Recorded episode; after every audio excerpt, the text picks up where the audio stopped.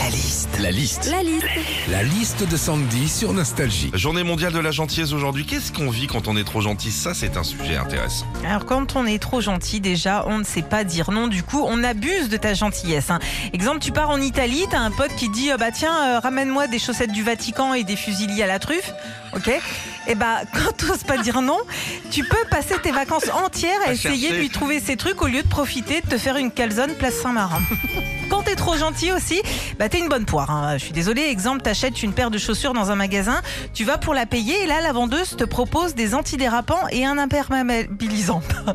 Alors même si t'en as rien à cirer, et bah comme t'es gentil, t'achètes et tes chaussures, bah au lieu de te coûter 80 balles, elles t'en coûtent 120.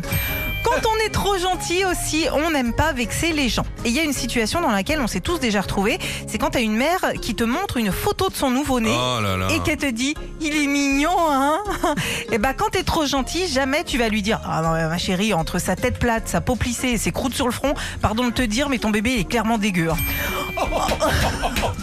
C'est un coup à la ramener au magasin. frère.